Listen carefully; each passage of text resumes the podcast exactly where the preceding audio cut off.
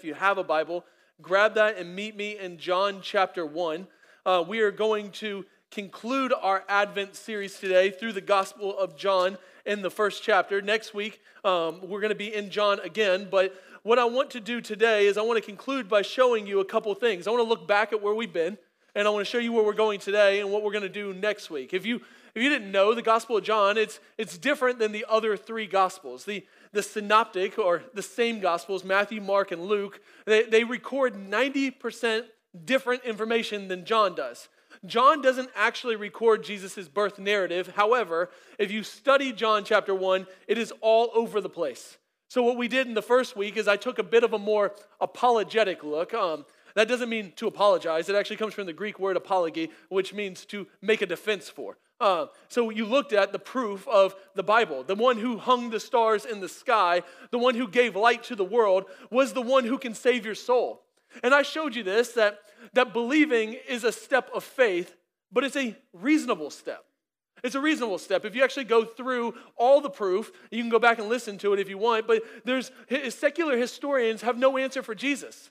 He's the most influential person who has ever lived, and yet he never wrote a book. He died with 11 friends, one who portrayed him, never was famous, never had a celebrity status, and he became the most influential person in human history. They have no answer for the fact that just a couple weeks after his death, a worldwide movement sprang into existence and has continued to be the most influential religion on the planet. Last week, we took a different look at Jesus. We took a different angle. The, the Christmas story is about worship. So, if the apologetics, if you will, if the proof of Jesus' existence are overwhelming, then he demands our worship. John tells us that the light of the world that gives light to everything. Also, if you receive him, you become children of God. That's the Christmas story. God making a way for you to believe. Him putting on flesh, Him living your life so that you could draw near. See, I showed you this last week. The, the, Greek word there for belief is the word pisteuo, which literally means to give yourself to, to, to sit in, or to believe in. If you see Jesus for who he is, you have to trust him as Lord of your life. Today, today I want to take the angle a bit different and do more of a teaching look at Christmas.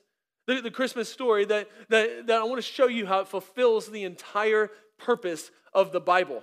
Now, next week, I'm going to show you, we're going to look at Jesus through the lens of the very first miracle in the Gospel of John. It's going to be different. Um, you probably never heard a Christmas sermon like this, but we're going to look at Jesus at the very first wedding, turning water into wine, and what that shows us about the birth and the life of Jesus.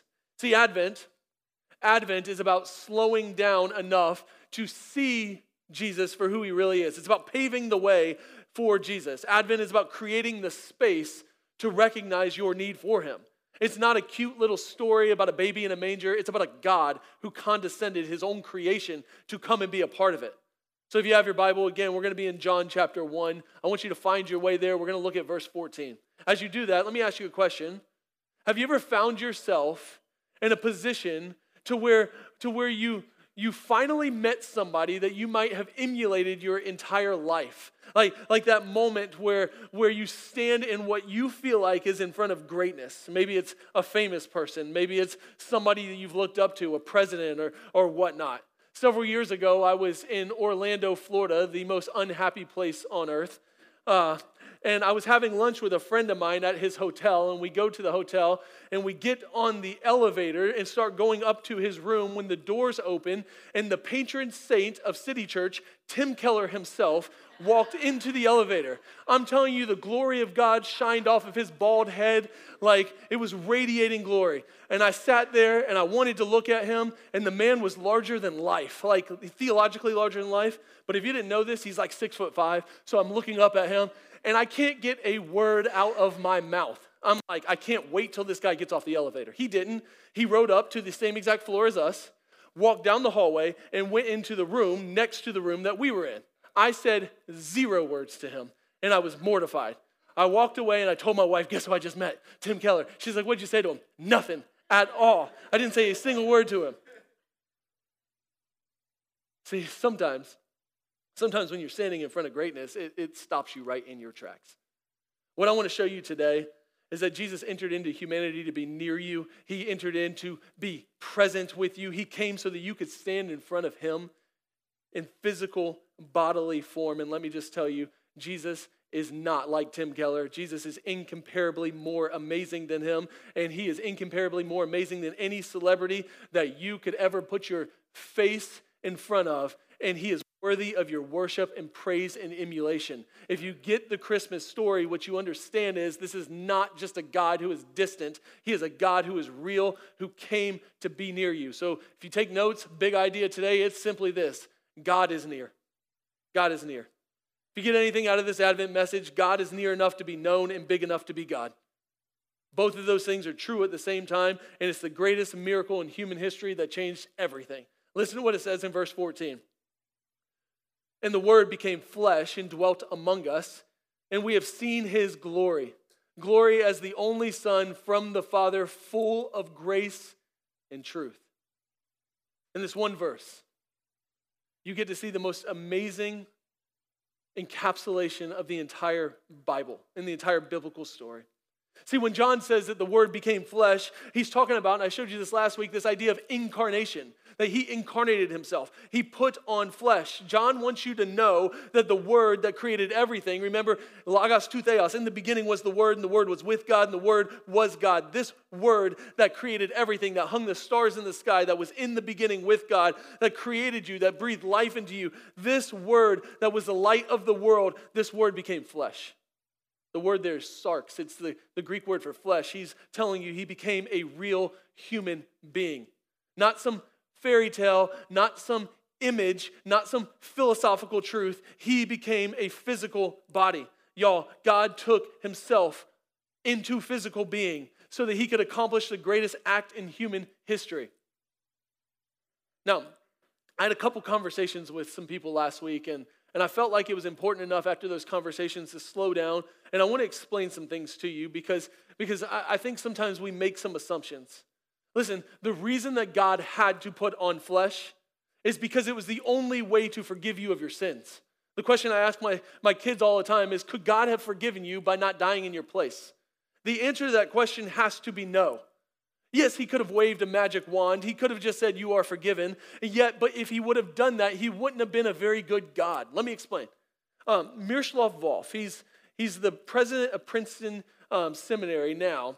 He was a Croatian that, that was in some concentration camps during their, their civil war. And, and he put it like this He says, People that want God to just be all loving and not have any justice have never experienced real injustice.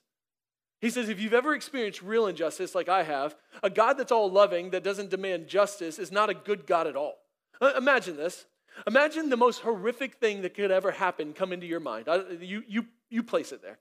Now imagine that that thing happened to you and you went to court and the judge is standing on, behind his little throne and he looks out at the, perp- the perpetrator that does this to you or to your family and says, I'm in a good mood today and I'm just going to forgive you. I know it was an accident. I know that you did some wrong, but you know what? I'm going to forgive you. In the most egregious terms ever, he looks at you and says, You know, I'm just going to forgive you. Do you know that guy, that judge is not good? Like, that judge is not kind. That judge is unjust. See, see, the reality is, it's not kindness to just forgive, it's, it's actually injustice. So, God became a man and put on flesh in order to take the punishment that sin deserved. That's the Christmas story. God standing in your place, taking your punishment, looking into the face of Jesus, who was perfect and sinless, and he, in his face, became perfect love and perfect justice. See, God can forgive you because He's punished your sin in Christ. Y'all, God is so loving that He wanted to die for you. And yet He's so good that He could not just forgive you, He had to absorb the punishment for your sin in your place.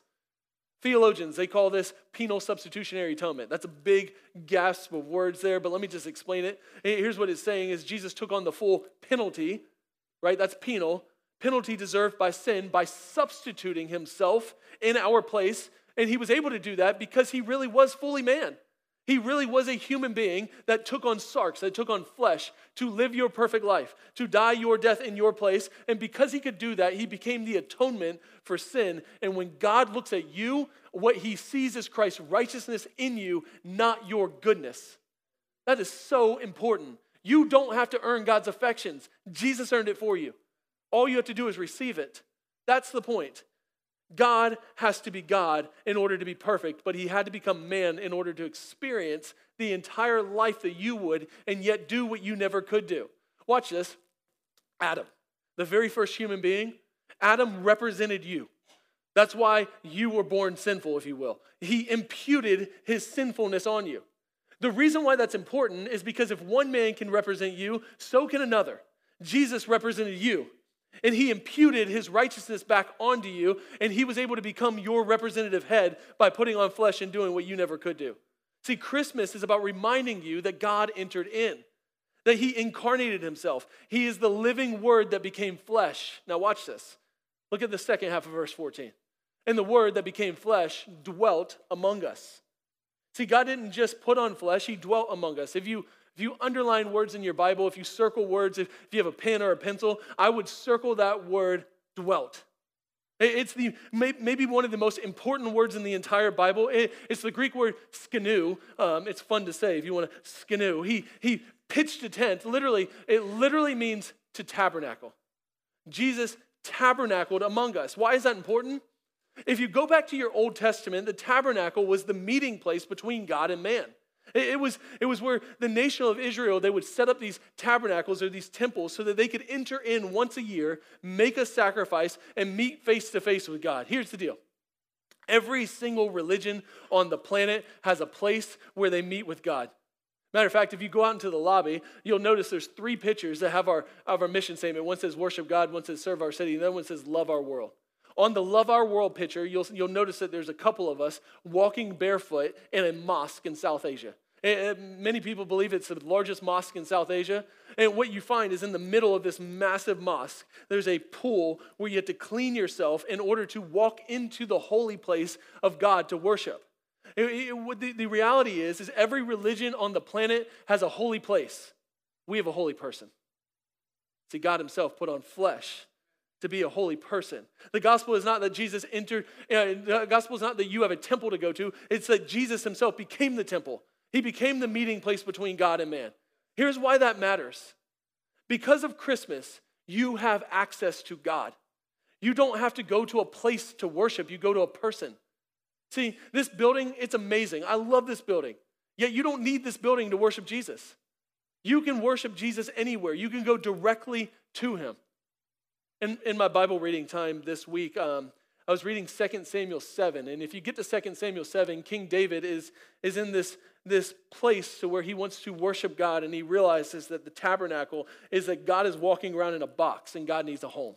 So he gets this idea. He's like, I need to build a palace for God. Listen to what God says to him. He says, Go and tell my servant David. He goes, All right, 2 Samuel 7, verse 5, if you have your Bible, matter of fact, you can just grab it there. There you go. Go and tell my servant David, thus says the Lord, would you build me a house to dwell in? I've not lived in a house since the day that I brought up the people of Israel from Egypt to this day. But I have been moving about in a tent for my dwelling, in all places where I have moved with all the people of Israel. Did I speak a word with any of the judges of Israel, whom I commanded to shepherd my people Israel, saying, Why have you not built me a house of cedar? The Lord declares to you that the Lord will make you a house. When your days are fulfilled and you lie down with your fathers, I will raise up your offspring after you, who shall come from, my, from your body, and I will establish his kingdom. He shall build a house for my name, and I will establish the throne of his kingdom forever. I will be to him a father, and he shall be to me a son. You see, David thought he was talking about Solomon, but God was talking about Jesus. If you go back to the lineage of Matthew, Matthew will tell you where he'll tell you in the Gospel of Matthew that Jesus comes from Bathsheba through this line, through Solomon, all the way to where God makes good on this promise. And the house that he's building is not a place, it is a person.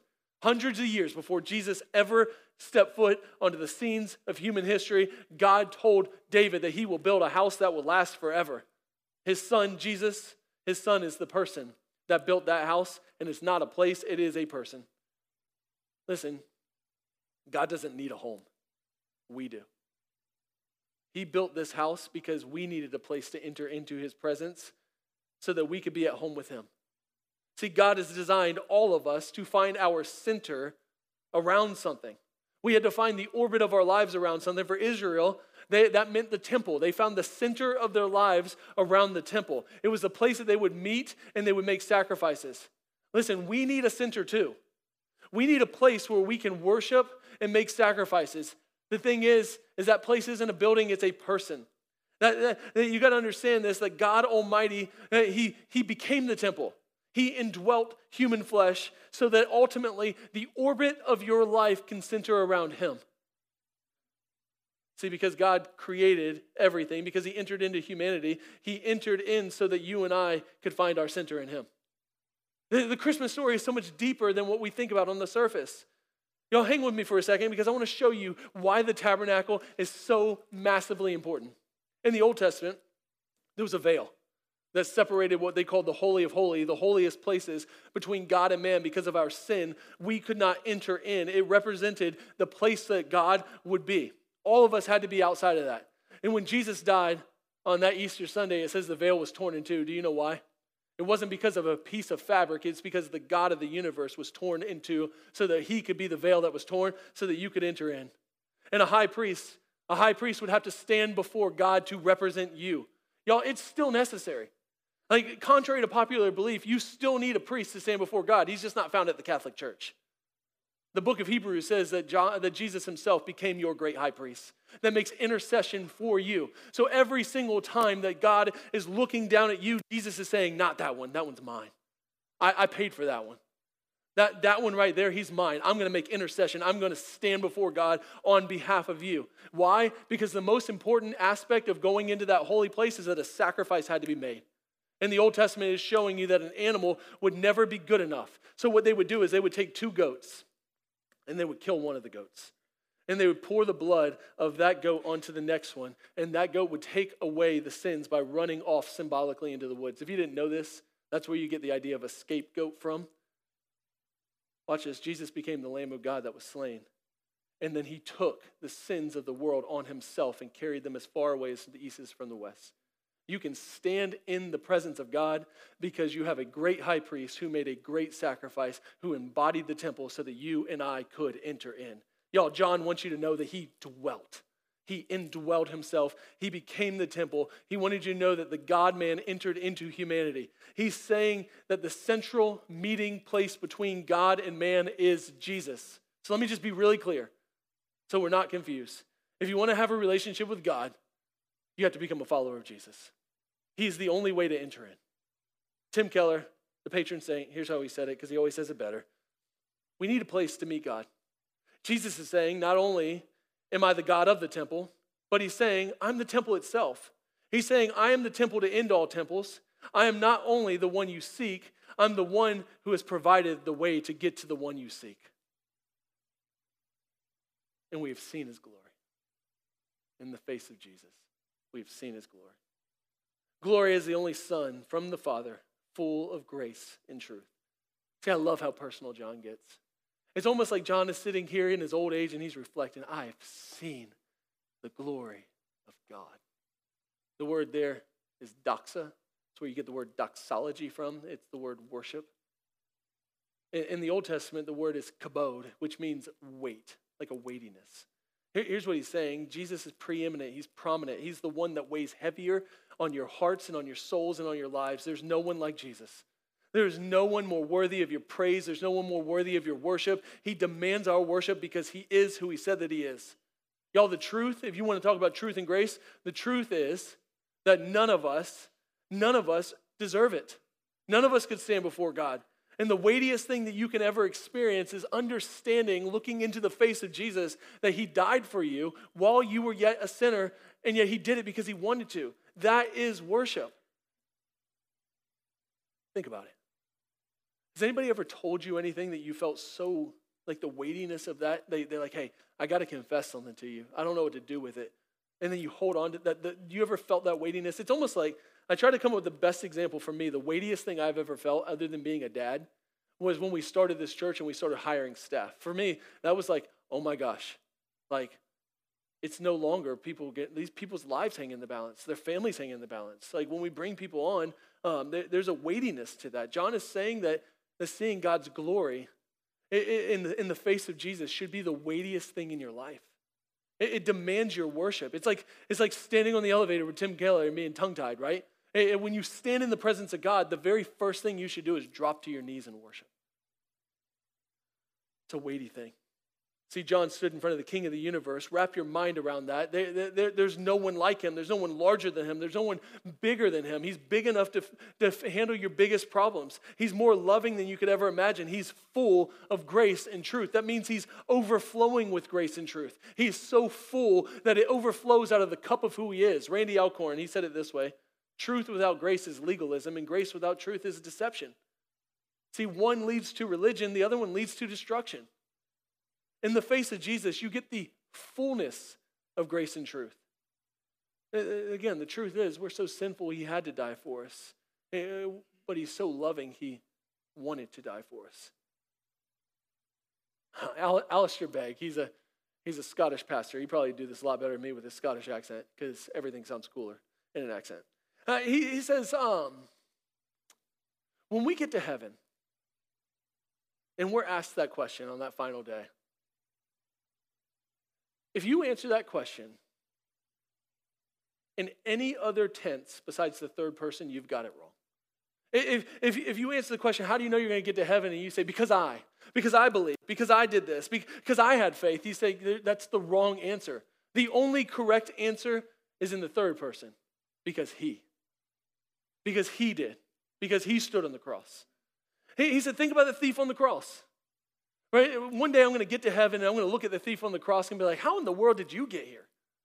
Like one second you're cussing the guy, and the next second you're in heaven. Well, we're going to get there, and imagine, imagine the sounds. They're like, uh, they're like, hey, sir, on what basis do you do you get to be in heaven? The guy's gonna be like, I don't know. I, honestly, I don't know.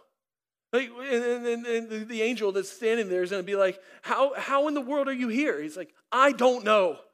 Do you? And the angel's confused. He's like, I need to go get my supervisor uh, angel over here. The supervisor angel walks up and he's like, Sir, on what basis are you here? I don't know. Can you describe to me what penal substitutionary atonement is? Nope. How about the Bible? The Bible is the most important thing in the world. Did you read your Bible? Never. Uh, on what basis are you here? The dude in the middle cross said I could come. He says that's the only correct answer for any of us. Any other answer will either lead you to works righteousness or lead you to despair. One will tell you that you're never going to get there. One will tell you that you deserve to get there. And some of you might be thinking, yeah, but I'm a really good person. I've only ever done like one thing wrong. Criminals go to jail for doing one thing wrong, by the way. It's not about your righteousness, it's about Christ's righteousness in you. You have to be really careful to preach the gospel to yourself every single day, or you will either fall into despair or you will become arrogant. Listen to me. Because the sinless Savior died, my soul is counted free. For God the just is satisfied to look on him and pardon me. See? It's the most magnificent truth ever. That's why John would say this.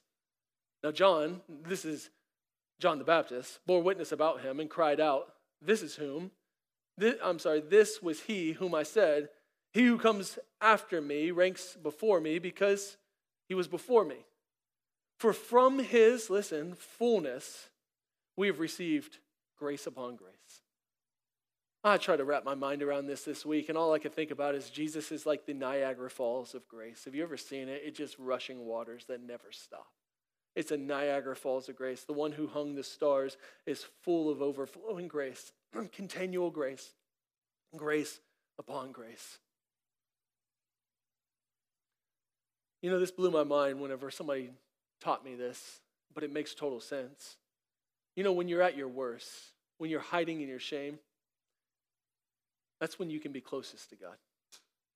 Like he's ready to clothe you with his grace because he never runs out of grace. You, you know that, right? Like, do, do, you, do you understand?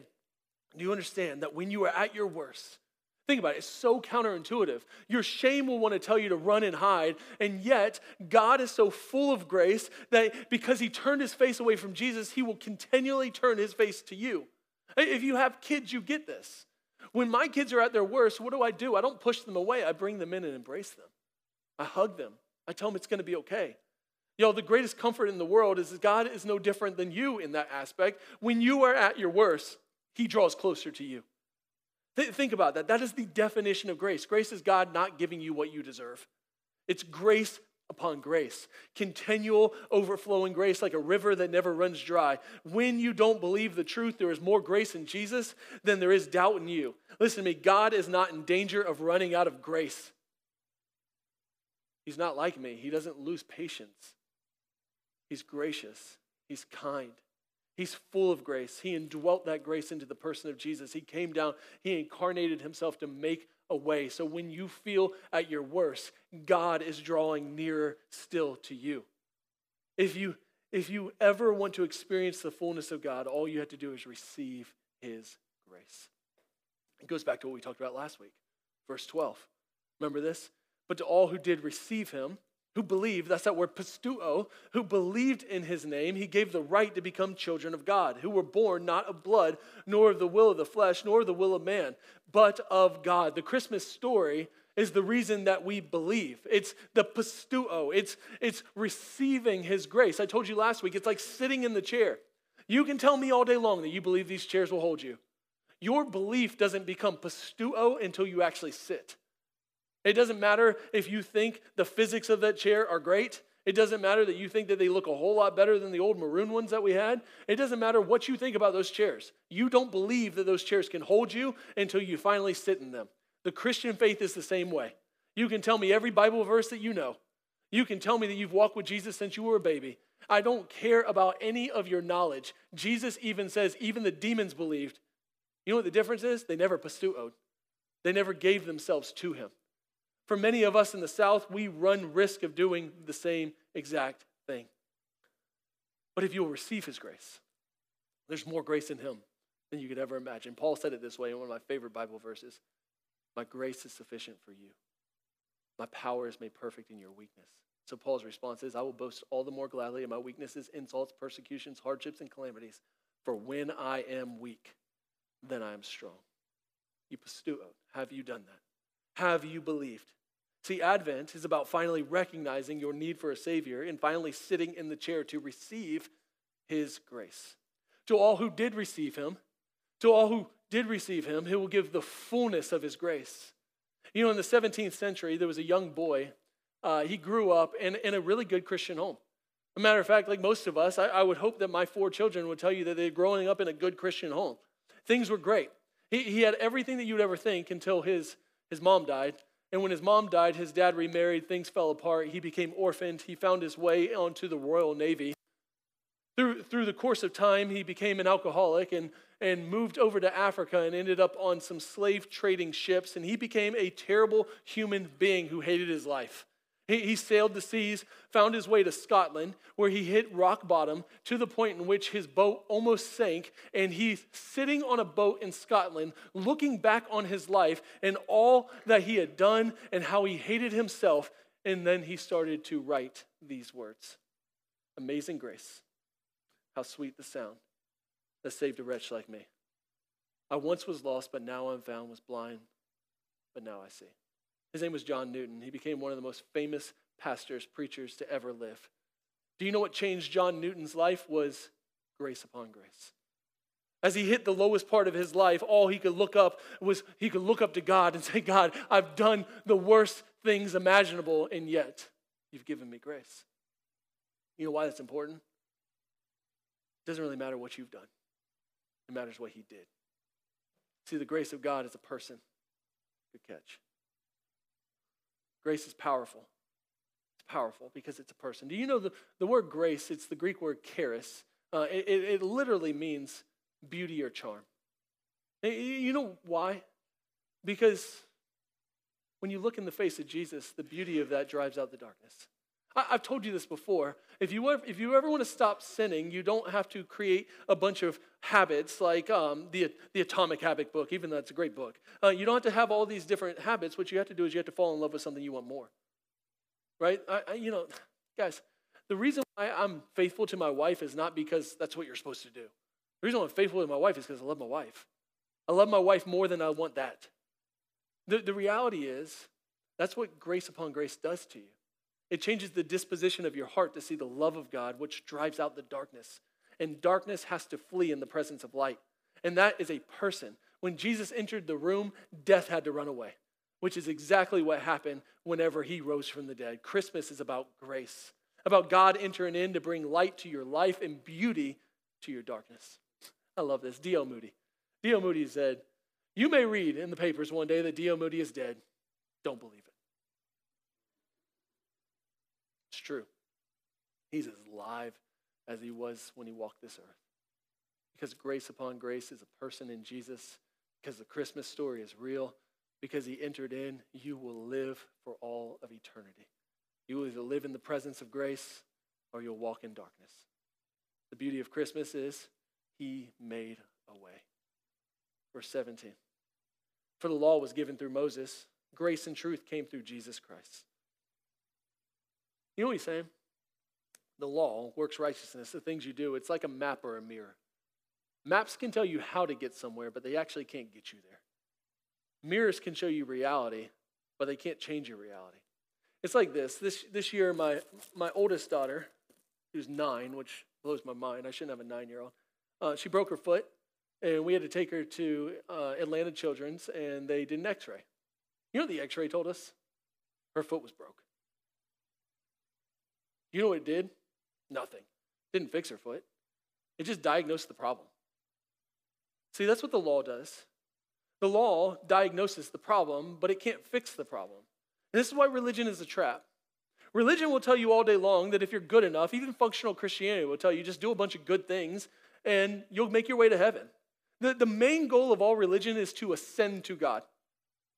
You know the last time somebody tried to ascend to God was? The Tower of Babel. That did not work out well. The point of Christianity is God descended to us. It is a major difference. God came down. You don't build your way up to him. Religion will lie to you, and it will always lean from one side to the other. It will either be all grace, which is not loving at all. Try it. Try to go home and just be all gracious to your kids without ever disciplining them or telling them the truth about anything. You know what you're going to have? You're going to have one of those kids that none of us like. Because all grace, as cool as it sounds, is unjust, it's unkind, it's not loving. And all truth is just crushing. We need both. See, Jesus is the vehicle that gets you to your destination because he accomplished your redemption. The law doesn't have the power or the authority to save you, it just reveals the problem. Y'all, we have a problem. We aren't perfect, and the gospel demands perfection. Here's how I would say it it's not your works, it's his work that saves you. He lived your perfect life. He died your death in your place so that he could give you life. Here's the good news Jesus was perfect, and he made a way, which brings it all full circle. Verse 18. No one has ever seen God, the only God, who is at the Father's side. He has made him known. Christmas makes God visible. See Adam and Eve Adam and Eve walked with Jesus, and you get to see him face to face. Moses. Moses wanted to see God face to face, and God says, You can't do it because it would literally kill you. It'd be like looking directly into the sun. Last week I told you uh, that God, that, that God stood face to face with man for the last time in the Garden of Eden when sin entered the world. The greatest prophets that have ever lived in human history didn't get to see God face to face. And John says, You can. Now, can I tell you something amazing about the truth of Jesus? Scholars will tell you that it was in the Garden of Gethsemane that Jesus actually had the worst experience ever. It wasn't on the cross. If you notice this, Jesus in the Garden of Gethsemane, he, he says, My God, my God, why have you forsaken me? And he starts to sweat drops of blood. But notice this, it's actually in a garden. That's the first sign. That's really cool. Jesus entered back into the garden that you couldn't so that he could give you what you couldn't. What, what ended up happening? when, when that moment happened, God turned his face away from Jesus.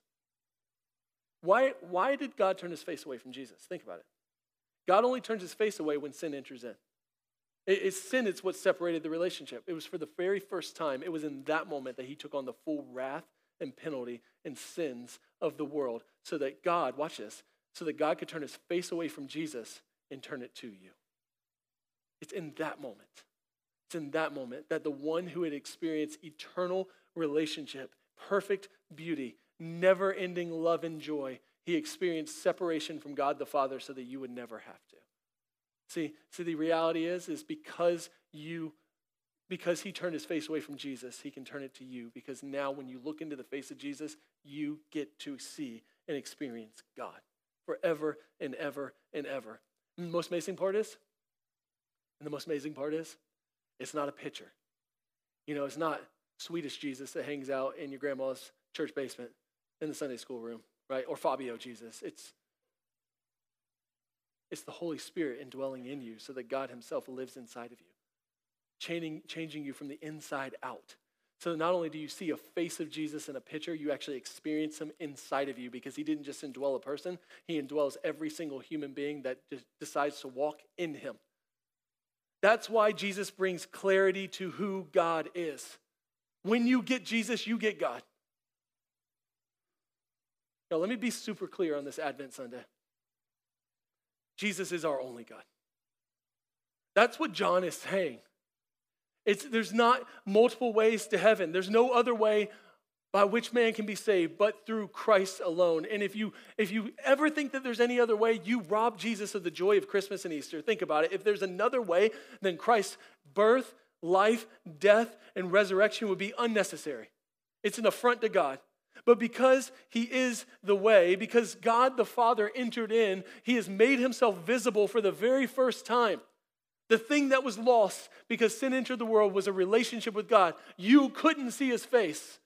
And because Jesus entered in, God has turned his face back towards you.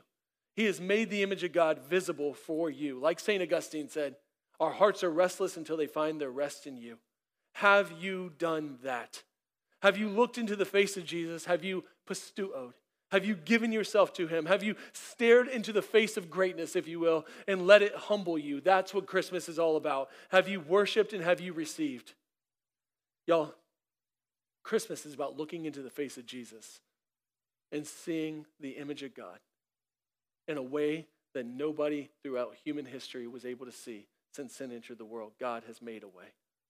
Let me just ask you is Jesus your only God? Is he your only God?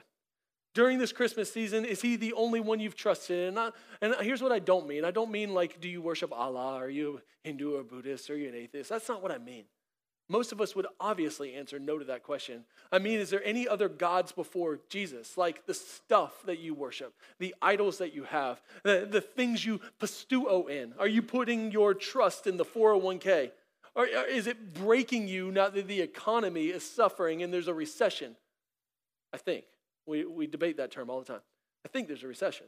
Does it crush you? Does it crush you when your kids don't do what you think that they should do? Are you putting your faith in anything but Jesus? Y'all, we live in a pluralistic society, but let me be really clear. Jesus seems to be a pretty binary God. There are no other gods before him. Unto him is the only way that you can have life. There aren't all these different things. You don't add him like a smorgasbord to your other gods or deities that you worship. He is the way, the truth, and the life, and no one comes to the Father except through him because nobody else had taken the full wrath of God on themselves and absorb the punishment. Listen, I'm to be honest with you. There's really only two ways. You can receive the punishment already given in Jesus, or you can take it yourself. The gift of Christmas is you don't have to.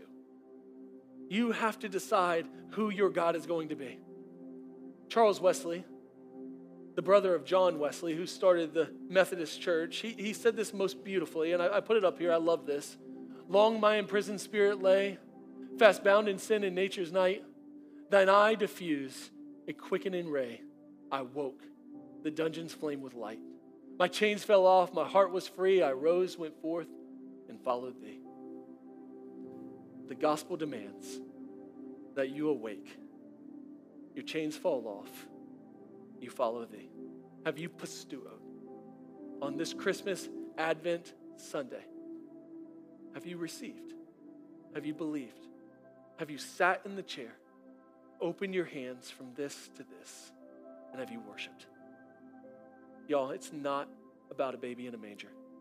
It's about a God who indwelled a body to take on the full wrath of God so that you could see his face again.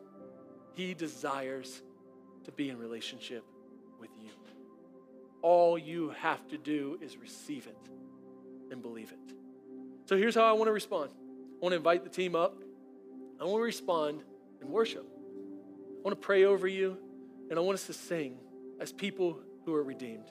Hey, I did this last week and I liked it. I want to do it again. Why don't you stand up? Why don't you open up your hands like this and let me pray over you and I want you to receive receive the grace of God as we sing together. Father, our empty hands, we ask that you would fill with your glory. God, whatever whatever symbolically is being weighed down in these hands, the worries of this world, the salvation of my kids, the uncertainty of the economy, the health of my family. God, help us to let them go and trust you. Help us to receive the gifts that you've given us.